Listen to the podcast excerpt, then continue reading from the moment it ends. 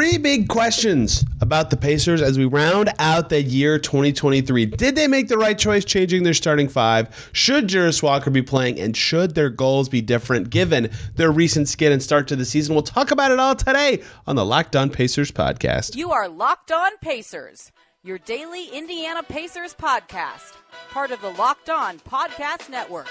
Your team every day.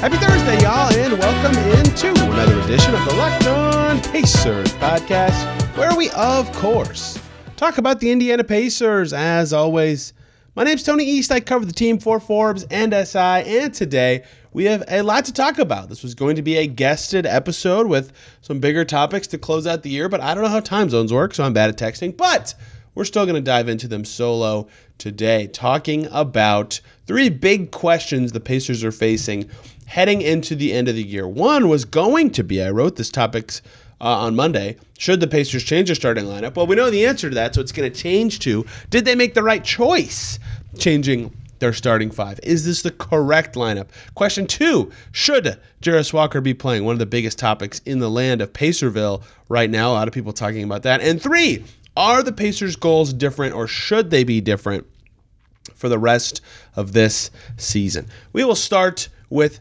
lineups, and specifically the starting lineup, which, if you missed it, somehow the Pacers have changed. Uh, Jalen Smith started in Houston. Aaron Nesmith started in Houston. Andrew Nembhard started in Houston, although Bruce Brown is injured. Um, if you're listening to this on Thursday, they play the Bulls tonight. And Bruce Brown's not going to play in that game. He's out. So Andrew Nembhard presumably will start again. Who knows what the decision will be there? I am on the record saying I think Nembhard's a better fit with Haliburton, and maybe you keep going with that. Nesmith starting was the one that I thought made the most sense if they were going to make a change. Jalen Smith starting for Turner. I talked about that a little yesterday, but I'll talk about it again. Right now, though, I'm going to pull up some numbers because – the thing that struck me the most about this, and I talked about this a little after the Rockets game, is that they made this change at all. Right? We are at, uh, you know, 29, 30 ish games into the season. And data is normalizing, and teams are figuring out what their best groups are and who fits with who and all that kind of stuff. And the Pacers have two lineups that have played over 100 minutes this season. One was their old starting lineup the one that started the season, Haliburton, Brown, Mathurin, Toppin Turner. That group wasn't working. They pulled the plug on it, but it has a minus 1.1 net rating. It's not very good. There's a reason they pulled the plug on it. It has 143 minutes. The other group that has over 100 minutes played for the Pacers is their former starting lineup, the one that they just stopped using earlier this week. It's played 171 minutes. And they have a plus 19.9 net rating with that group on the floor. That is unbelievably good right? That is Haliburton, Hield, Brown, Toppin Turner. So just Hield in for Mathurin from the starting five.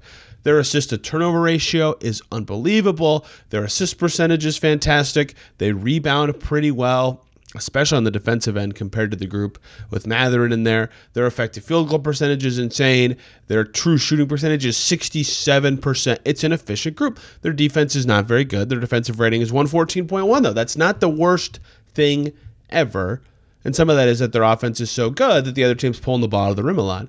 But all this to say, that's crazy good, right? If you sort the Pacers lineups by minutes, like that is as good as it gets. A lot of their other high minute lineups don't even sniff that.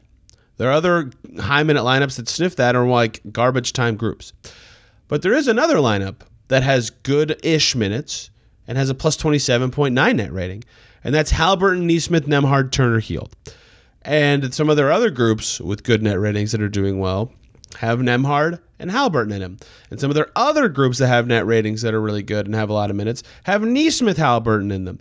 And so you kind of sort through them and you go, huh, a lot of their best lineups seem to have these Nesmith Nembhard names all over the place in them, which is not that surprising. It doesn't take a genius to go, well, hey, last year they started both of them a lot, right? Last year starting five with with those two Hield Haliburton and Turner, they know that group well. So turning back to something similar to that and finding success is unsurprising to me. And so I think that on one hand, the numbers say that sticking with the old group was successful. My argument was and still is that they could have found ways to tweak their rotation without changing their starting five, right? Take Hield out first. And I know that seems counterintuitive because you want to play him with Haliburton as much as possible, but they need the shooting with the bench, even though he's not shooting well, right? Take Hield out first, or take um, put Nesmith in first uh, uh, for Bruce Brown. Have Bruce Brown be a supercharged guy. That's kind of what they were doing at times. But there's a lot of ways that you can go off of your starting lineup into your rotation, right? And their bench was so good early in the season when Hield was with it. You know, that was a big part of their success for their first three or four weeks, if you remember, was their bench being so good. So I thought that that's what they would do is they would try to build out from this high minute lineup that has a crazy net rating. Instead, they said, let's try to find a starting lineup that works and a way to mix and match along the way, which does make sense, right? Pretend if, if that plus 19.9 drops to plus 10 because they're, they're uh, with their new starting five, but then the rotations decisions along the way are all way better than the old ones. Well, that's totally worth it, right? That's totally worth doing. So that's the thing I think the trade off the Pacers are trying to make. To answer the question asked, though, did the Pacers make the right choice or should they? I think we need more time because I would still say it's possible the answer is no.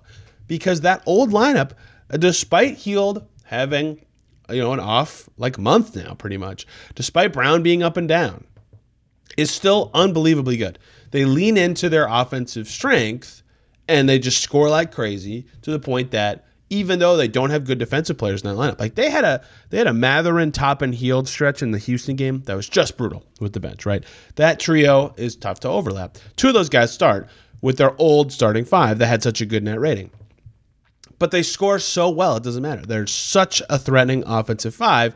And so a lot of their games start, you know, with 25 to 25 after six minutes, and then they go from there.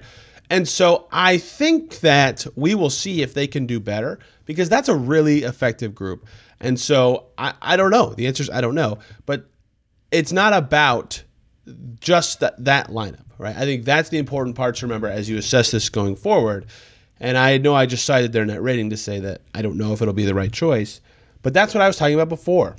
It's about the rotation from there, how the sub patterns work, who's with who, what combinations work, because Nembhard and Nesmith have been so critical to so many groups. They're two of the best perimeter defenders on the team. Now, especially with Nesmith's growth as an attacker, they can both put the ball on the floor and score, right? Like that that is really threatening as well. They are both effectively two way players. Nembhard's shot hasn't fallen this season. Nesmith's been terribly inconsistent to a fault, even though he's been a good player this year. So I think that that alone makes it worth it. They have a much more strong defensive lineup, and that's worth exploring, especially during a slump. And the third and final factor I would put into this discussion is you could pretty easily argue, Nembhard, Bruce Brown notwithstanding, that the new starting five has been the players – who, going back to their early season discussion about who earned minutes, right? Turner, Haliburton, Nesmith, right? They've earned the minutes. They've earned starting. They and Jalen Smith. Those guys have been the best players for the Pacers so often this season, whether it's because they're shooting, their defense, they're rebounding, all the above, whatever. They have been the players, the, the best players on the team, or the most consistent players on the team, and the most important, whatever phrasing you want to use. That means they earned the time. Maybe you throw them all together and see what it looks like.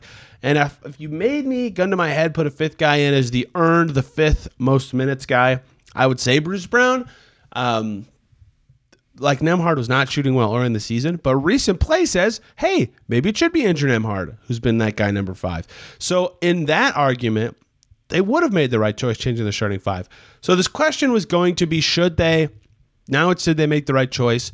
Some numbers say, well, maybe not. We'll see. They're they have a high bar to clear with a new starting five, but a lot of other numbers and anecdotes about what actually changing a starting lineup does and is for, and who stands to benefit, and what the Pacers' motivations are for doing this. Well, that remains to be seen, and I think that we'll learn more in the next couple games as we see more time with a new bench. Maybe Bruce Brown comes back and we can really figure out what they're assessing. And we can see if this is a permanent thing that actually does kind of help their defense to start games. And Haliburton, his offensive level so high that that might just be enough for them to win anyway. It's just defenders plus Haliburton. That's my theory for trades anyway. Let's talk about Jarace Walker. Everybody wants to know why isn't he playing still Should he be playing? That's a big burning question as we head into uh, the new year with two more games for the Pacers, of course.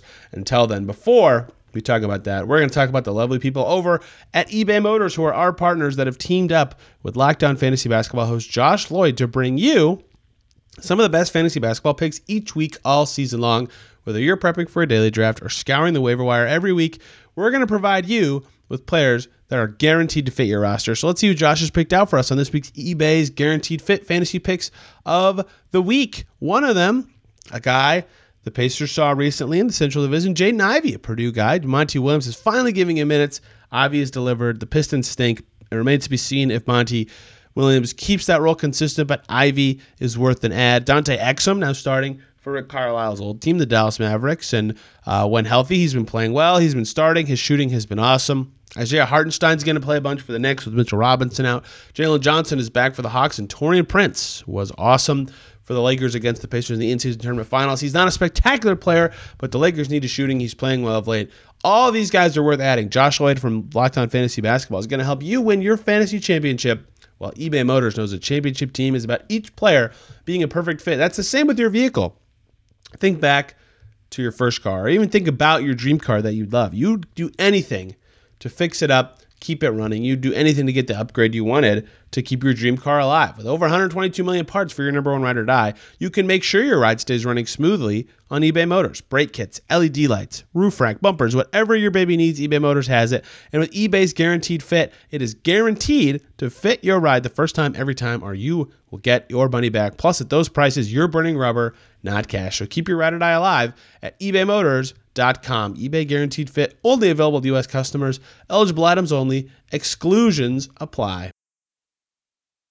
Back here on Locked On Pacers, thanks for making us your first listen today and every single day. For your second listen, jump on over to Locked On Bulls, who the Pacers play tonight in Chicago. They're playing much better, although a little more rickety in recent recent games, but much better since LaVine's injury. Coby White looks fantastic. Here the latest on the Bulls from the guys over at Locked On Bulls. Question two that has come up a lot for the Pacers in the last month or so that will be fascinating to monitor going into next year is all about Jarace Walker. Should he be playing? So you have to define your goals for the Pacers before you can answer this question. To me, right? Because if you're just naming the best 10 Pacers players this year, or the 10 guys most likely to win you a game on a given night, Jarace Walker is not among them. Now, there are a couple matchups of teams that are too big for the Pacers. They don't have good matchups to slow them down, where you might say his size alone is enough for him to play. And I would say, yeah, okay, maybe. He's not a good defensive player right now. Now, uh, before you say it, no one on the Pacers is. I get that. No rookie is a good defender. The Pacers are not a good defensive team. I hear you. That that is true. Um, but he's not a stopper right now. His offense, his best skills, his passing. He is shooting it well in the G League, like 38%. Um, but he, you know, he's a, he's growing. He's a developing player. He is not one of their best 10 best players. So if you're the Pacers and you're saying, well, we're trying to win this year, we want to make whatever round of the playoffs, we want to make it, we want to make not the play in, then that is your decider. If your goals are long term, which is what Chad Buchanan said they were thinking um, before the season, then maybe you would like to play Jarace Walker.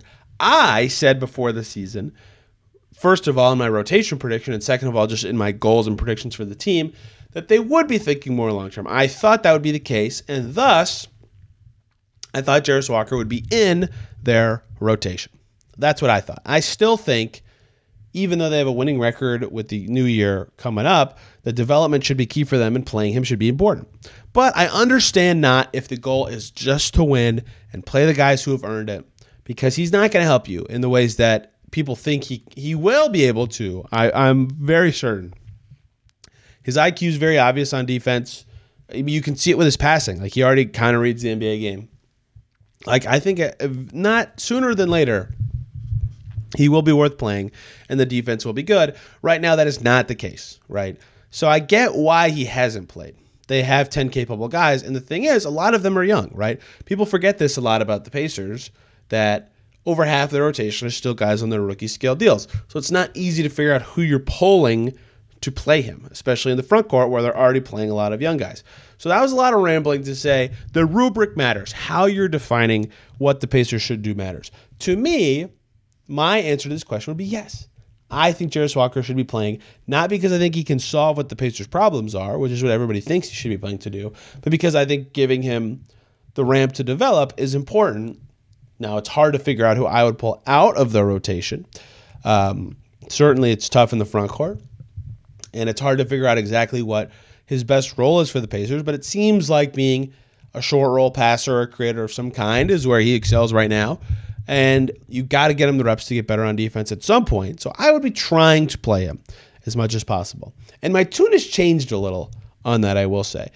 Um, not because, like I said before the season, I would play him, but really recently, like the last two weeks, I, I've kind of I'm gonna up the volume on that discussion.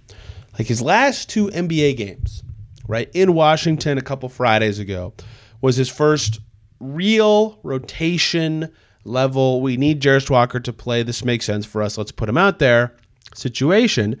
And he did well. You know, he had five points. He made some nice defensive moments. He was moving around well. Right, he looked good. The very next night, they threw him out there against the Wizards. Guess what? He looked good, right? In total, those two Timberwolves, excuse me, I just said Wizards again. In those two games consecutively, 10 points on 4 for 7 shooting, 4 boards, 3 assists, 2 steals in 37 and a half minutes.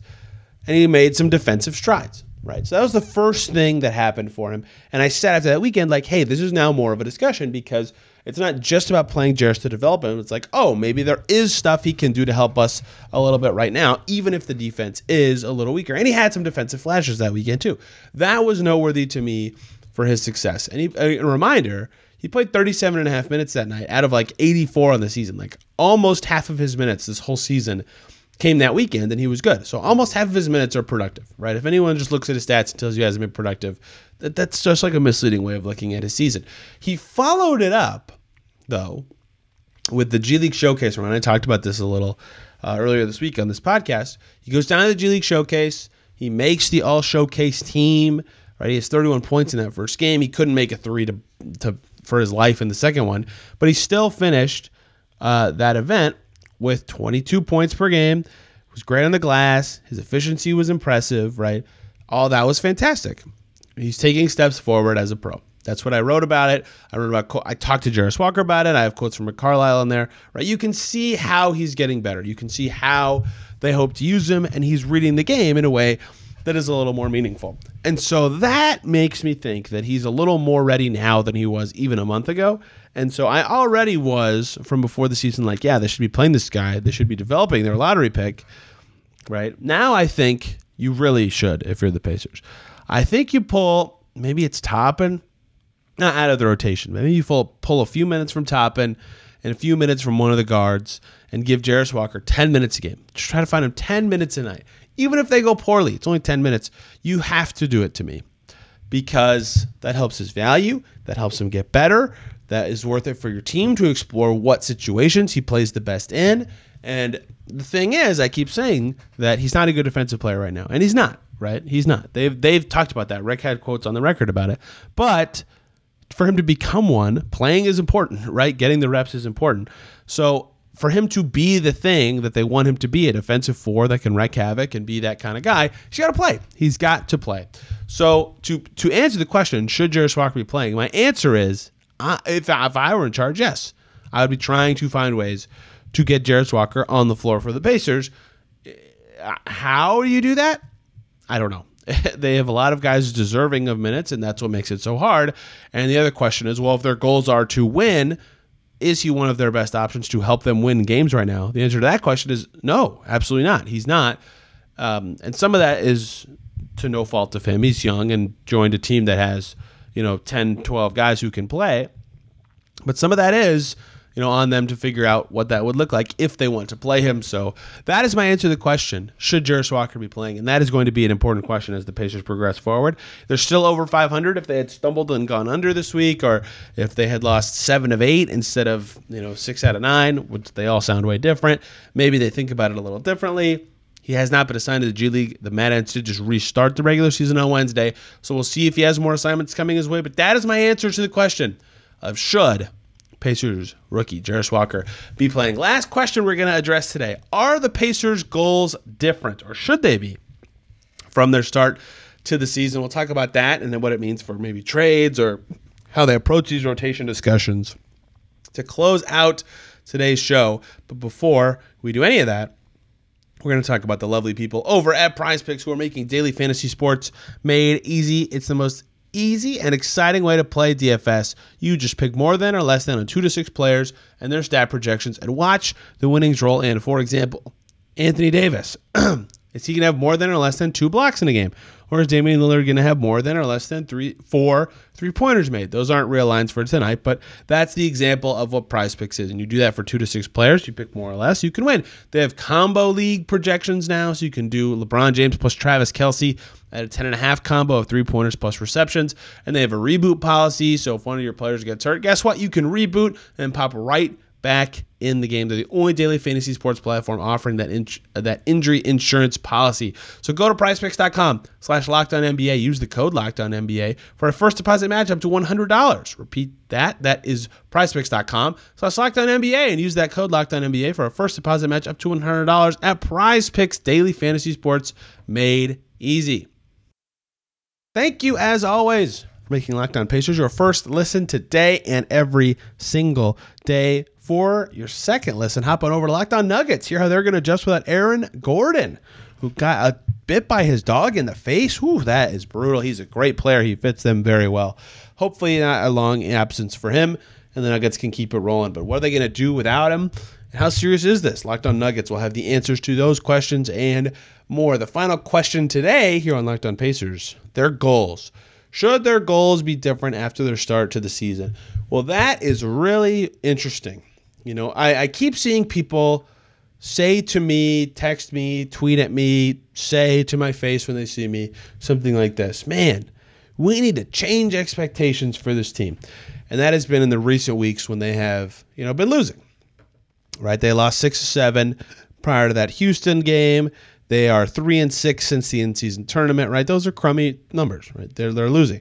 People are saying we need to change our expectations, lower our expectations, and I get why because that's a bad record. Three and six in the moment is bad.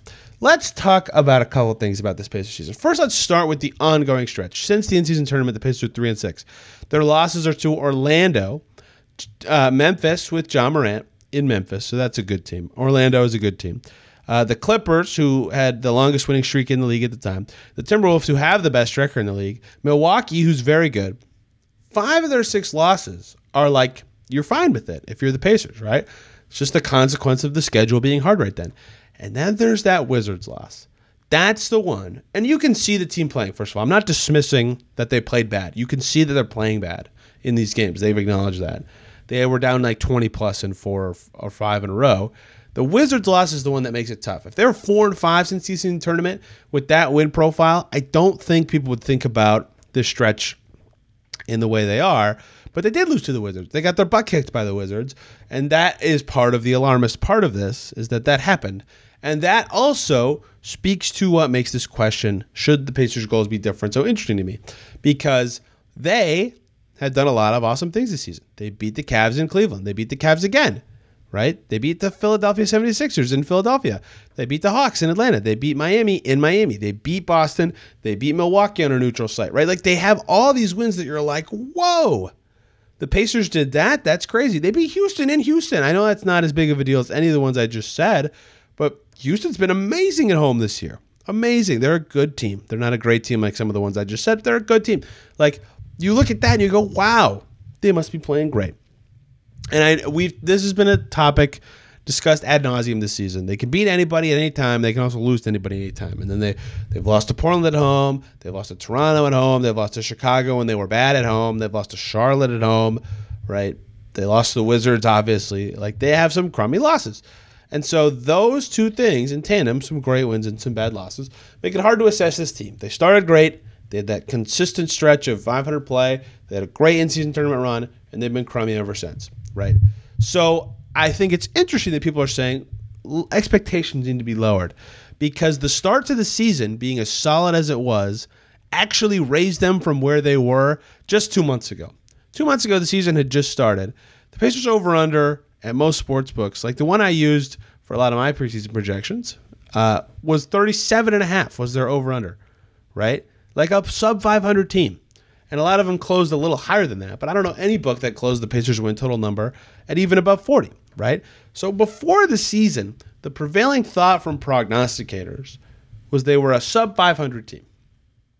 I, one of those people, I predicted the Pacers would go 40 and 42 this season, right? That's below 500. That's not a winning team. They currently have a winning record. So, what expectations are being lowered? Is it the ones they set for themselves after a couple weeks of really impressive wins? Is it the ones that some people had before the season that they'd be better? Because I think most people didn't expect them to be that good. I think their quality of wins is certainly a factor here. Certainly is a factor here. But here's the other part of this to add in. I'm just adding context on context. Their early season schedule is easier than their upcoming schedule. Rick Carlisle said it, right? The first 16 is important. It's home heavy. They've got some easier opponents.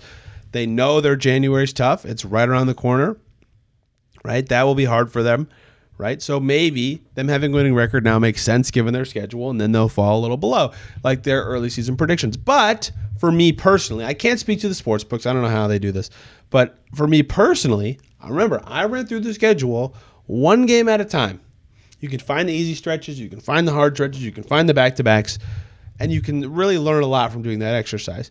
And I still got the Pacers at 40 wins this season.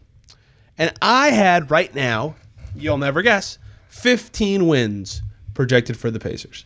So they, uh, for me, given what I thought they would be this season, which was a, a little under a 500 team, they're on pace to do that despite having so many upset wins. So they're not ahead of schedule. The, because the, they have not outpaced their wins by getting all these crazy wins over really good teams. So this long string of thought about this question of are the Pacers goals different? Should they be different? Is to say, no. Whatever the Pacers goals were, whatever they thought their direction was before the season, it should be exactly the same right now. They the only thing that should change is the information.